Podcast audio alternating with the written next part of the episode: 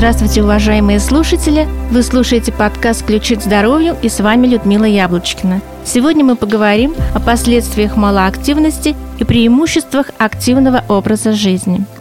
Всем известно выражение «физические упражнения могут заменить множество лекарств, но ни одно лекарство в мире не может заменить физических упражнений». Это известное изречение итальянского физиолога Анджело Мосса – было многократно подтверждено и научными исследованиями, и самой жизнью. В ходе нового исследования ученые из Канзасского университета США под руководством доктора Ричарда Розенкранца доказали, что у людей, ведущих малоподвижный образ жизни, риск развития хронических заболеваний значительно выше, чем у их более активных сверстников. Исследователи обратили внимание на то, что регулярные физические упражнения значительно снижают риск хронических заболеваний, а также вероятность развития сердечно-сосудистых заболеваний и рака у мужчин среднего и пожилого возраста. Было отмечено, что сидячий образ жизни и малоподвижность могут привести к развитию серьезных заболеваний. В исследовании принимали участие 267 153 мужчины в возрасте от 45 до 65 лет. Изучалось, сколько времени они проводят сидя и сколько двигаются. Было отмечено, что у тех мужчин, которые проводили в сидячем положении 4-6 часов или 6-8 или даже более 8 часов в сутки, чаще диагностировались такие болезни, как рак, сахарный диабет, сердечно-сосудистые заболевания. Наибольший риск развития был в группе участников, которые проводили в сидячем положении более 8 часов. Работники офисов, водители, примите этот факт во внимание. Интересно, что у некоторых участников эксперимента не было дефицита физической активности. Вне рабочего времени они были более или менее активны, но на работе много времени проводили сидя. Поэтому у них уровень хронических заболеваний повышался. Конечно, легко поменять работу, но в процессе труда нужно все же делать короткие перерывы на 5-10 минут, чтобы совершать небольшую прогулку или выполнить какие-то несложные упражнения. В утреннее время и в конце дня обязательно нужно увеличить физическую активность. Можно пройтись пешком несколько километров или поработать в саду или в огороде, ну, в зависимости от времени года – или пойти в тренажерный зал или бассейн. Понимаете, здоровье – это слишком ценный дар, чтобы просто оставить его на стуле или в кресле. К сожалению, иногда людям приходится в силу особенностей профессии быть малоактивными, а некоторые просто не желают двигаться и трудиться своими руками. Таковых ожидает печальная участь, об этом пишет мудрый Соломон. Проходил я мимо поля человека ленивого и мимо виноградника человека скудоумного – и вот все это заросло терном. Поверхность его покрылась крапивою, и каменная ограда его обрушилась. И посмотрел я, и обратил сердце мое, и посмотрел, и получил урок. Немного поспишь, немного подремлешь, немного сложив руки полежишь, и придет, как прохожий, бедность твоя и нужда твоя. А теперь поговорим немного о преимуществах. Благодаря нагрузкам Каждая клетка нашего тела получает живительный кислород. Особенно это важно для нашей сердечной мышцы, которая работает почти без отдыха. Даже физическая активность низкой интенсивности, если она регулярная, может принести пользу и снизить риск развития болезней сердца и сосудов. Легкие пробежки, ходьба быстрым шагом, ускоренное плавание – эти занятия, выполненные в течение 30 минут 5 дней в неделю, необходимы для улучшения работы сердца, легких и сжигания лишних калорий. Такого рода занятия называются аэробными. При них организм задействует необходимый кислород для производства требуемой ему энергии. Физически активные люди, которые занимаются лишь накачиванием мышц, но игнорируют бег или ходьбу, лишают себя эффекта укрепления сердечно-сосудистой системы. Физические нагрузки не только уменьшают стресс и эмоциональное напряжение, но и помогают улучшить сон. Благодаря регулярным упражнениям снижается кровяное давление, улучшаются показатели холестерина и сахара крови. Еще один важный эффект – усиливается способность гемоглобина присоединять и переносить кислород. Кровь при этом немного разжижается и улучшается ее циркуляция. Физические нагрузки способны поддержать тонус и силу мышц, прочность костей. Если сравнить людей в возрасте, регулярно занимающихся такими упражнениями, как ускоренная ходьба, бег, катание на лыжах или плавание, со сверстниками, которые не уделяют внимания таким занятиям, то с помощью определенных тестов можно легко установить, что артерии людей из активной группы отличаются большей эластичностью. Это объясняется тем, что во время аэробных занятий артериальный кровоток усиливается. При этом эндотелий сосудов выделяет окись азота и способствует расслаблению артериальных стенок. В связи с этим улучшается их эластичность. За открытие этого вещества в 1998 году трем американским ученым была вручена Нобелевская премия в области физиологии и медицины. Вы должны знать, что регулярные физические нагрузки улучшают и умственное развитие. Постоянное напряжение разума без смены деятельности приводит к застою крови в головном мозге и истощению его энергетических ресурсов.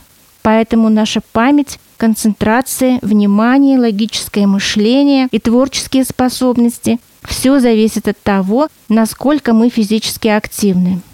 Кроме того, Активность способствует выделению эндорфинов, особых веществ, повышающих наше настроение. Если вам сегодня немного грустно, выйдите на улицу, вдохните свежий воздух, пройдите бодрым шагом несколько километров, и тогда вы заметите, как ваше восприятие жизни изменится. Появится бодрый настрой, здоровый оптимизм и радостное настроение. Не стоит оставлять свое здоровье на диване, нужно беречь его. Друзья, чтобы определить, насколько натренировано ваше сердце, предлагаю вам обратиться к тестам, которые в свое время рекомендовал известный кардиохирург академик Николай Мосов. Тест проводят через полтора-два часа после приема пищи в спокойном состоянии при температуре 18-20 градусов. Перед началом определите свой пульс. Если в состоянии покоя пульс меньше 60 ударов в минуту, это отлично. Если 65-68, это хорошо – 68-75 ударов удовлетворительно, выше 75 уже плохо. У женщин, как правило, пульс на 5 ударов выше. Затем можно определить уровень исходной тренированности. Простой тест. Надо не очень быстро подняться на четвертый-пятый этаж и понаблюдать за своими ощущениями. Как вы дышите, нет ли одышки. Потом, сидя, сосчитайте пульс. Если он ускорился на 10-15%, это отлично. Вы относитесь к группе высокой подготовленности. Если на 25-30% это хорошо. Вы относитесь к группе средней подготовленности. На 40-50% удовлетворительно слабая подготовка. Если выше 50% уже плохо. Еще один тест. Сделайте глубокие приседания в среднем темпе 20 раз, при этом поднимая руки перед собой. Перед нагрузкой и после приседания определите свой пульс. Если ритм в сердце ускорился до 20% от начального, тренированность отличная. Если на 25-50% средняя, на 50-75% удовлетворительная и выше 70% плохая. Таким образом, можно разделить людей на четыре категории тренированности сердца. Теперь определим, какой должна быть нагрузка во время тренировок. Если вы относитесь к группе отличной, хорошей и удовлетворительной тренированности, то есть первой, второй или третьей группы, ускорение пульса при физических нагрузках не должно превышать в зависимости от возраста 40-70% от начального. Ну, например, если у вас пульс 80 ударов в минуту в положении стоя, то при ускоренной ходьбе или другой нагрузке он не должен превышать 120-130 ударов в минуту. При появлении одышки необходимо снизить темп. Если после завершения упражнений пульс через 5 минут возвращается к исходному состоянию, значит нагрузка для вас нормальная, и ее можно постепенно увеличивать. Ориентируйтесь на свой возраст и общее состояние. Но если через 5 минут пульс не возвращается к исходному, тогда нагрузку нужно уменьшить и приводить занятия на более низком уровне активности.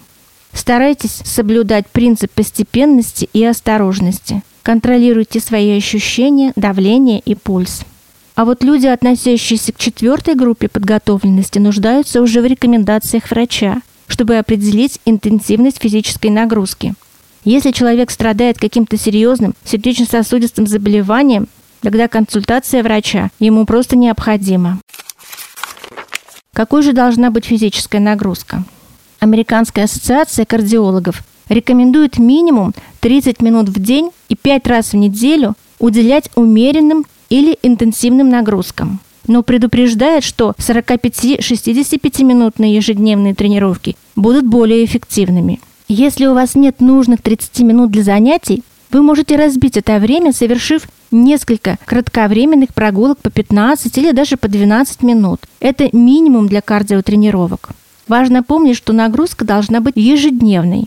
Умеренная, регулярная нагрузка приносит больше пользы организму, чем интенсивная и продолжительная, но редкая. Один час ходьбы каждый день окажет больший тренирующий эффект на сердце, чем 3,5 часа два раза в неделю. Хотя если первый вариант невозможен, тогда может быть приемлемый второй. Во время ходьбы или другого вида деятельности у вас не должно возникать чрезмерной усталости, боли или каких-то других неприятных ощущений в области сердца – выраженной одышки или запредельного мышечного напряжения. Частота пульса для здорового человека во время тренировки определяется по формуле 220 минус ваш возраст и умножить на 0,7. К примеру, если ваш возраст 60 лет, то по формуле 220 минус 60 и умножить на 0,7 будет равно 112. То есть пульс не должен превышать 112 ударов в минуту. Но в то же время он должен приближаться к этой цифре. Такая нагрузка укрепит сердечную мышцу, и в покое сердце будет биться значительно реже. Оно сможет выработать больше крови. Нетренированное сердце бьется чаще, но выбрасывает меньше крови, а это сокращает продолжительность жизни этого важного органа. Еще один важный штрих. Физическая нагрузка должна вам нравиться. Для этого нужно подобрать упражнения, выбрать разные маршруты для прогулок, периодически менять тренировки, плавать, ходить, работать в саду. Всегда интереснее заниматься с кем-то, поэтому подключайте к занятиям свою семью, друзей или соседей. Если с вами будет хороший собеседник или ваш друг, вы сможете без особых усилий пройти 5 и 10 километров. Не следует также забывать, что наибольшую пользу приносят нагрузки на свежем воздухе, особенно когда мы трудимся на земле. Занимаясь обработкой почвы, посадкой деревьев или другой подобной деятельностью, мы испытываем еще и моральное удовлетворение. Ведь не зря Бог первых людей поселил в Эдемском саду, чтобы возделывать и хранить его. Можно было бы дать Адаму беговую дорожку или велотренажер. Однако первые люди наслаждались прогулками и приятным трудом в райском саду. Конечно, для некоторых людей и тренажеры – это неплохая возможность снять умственное напряжение и укрепить свое сердце. Но все-таки труд на дачном участке или прогулка по полям, лугам, по лесам, в поисках трав, ягод или грибов приносит несравнимо большую пользу. Давайте будем больше двигаться и трудиться. Тогда мы избежим хронических заболеваний и в наших закромах не будет недостатка пищи. Сегодня я вам рассказала о последствиях сидячего образа жизни – Помните о том, что малоподвижность приводит к серьезным заболеваниям, а активный образ жизни продлевает жизнь, делая ее интереснее. На этом все, друзья. С вами была Людмила Яблочкина. Приглашаю вас на сайт 8 докторов.ру, где вы найдете полезную информацию для вашего здоровья. Подписывайтесь, ставьте лайки, не пропускайте новые выпуски. Всем пока!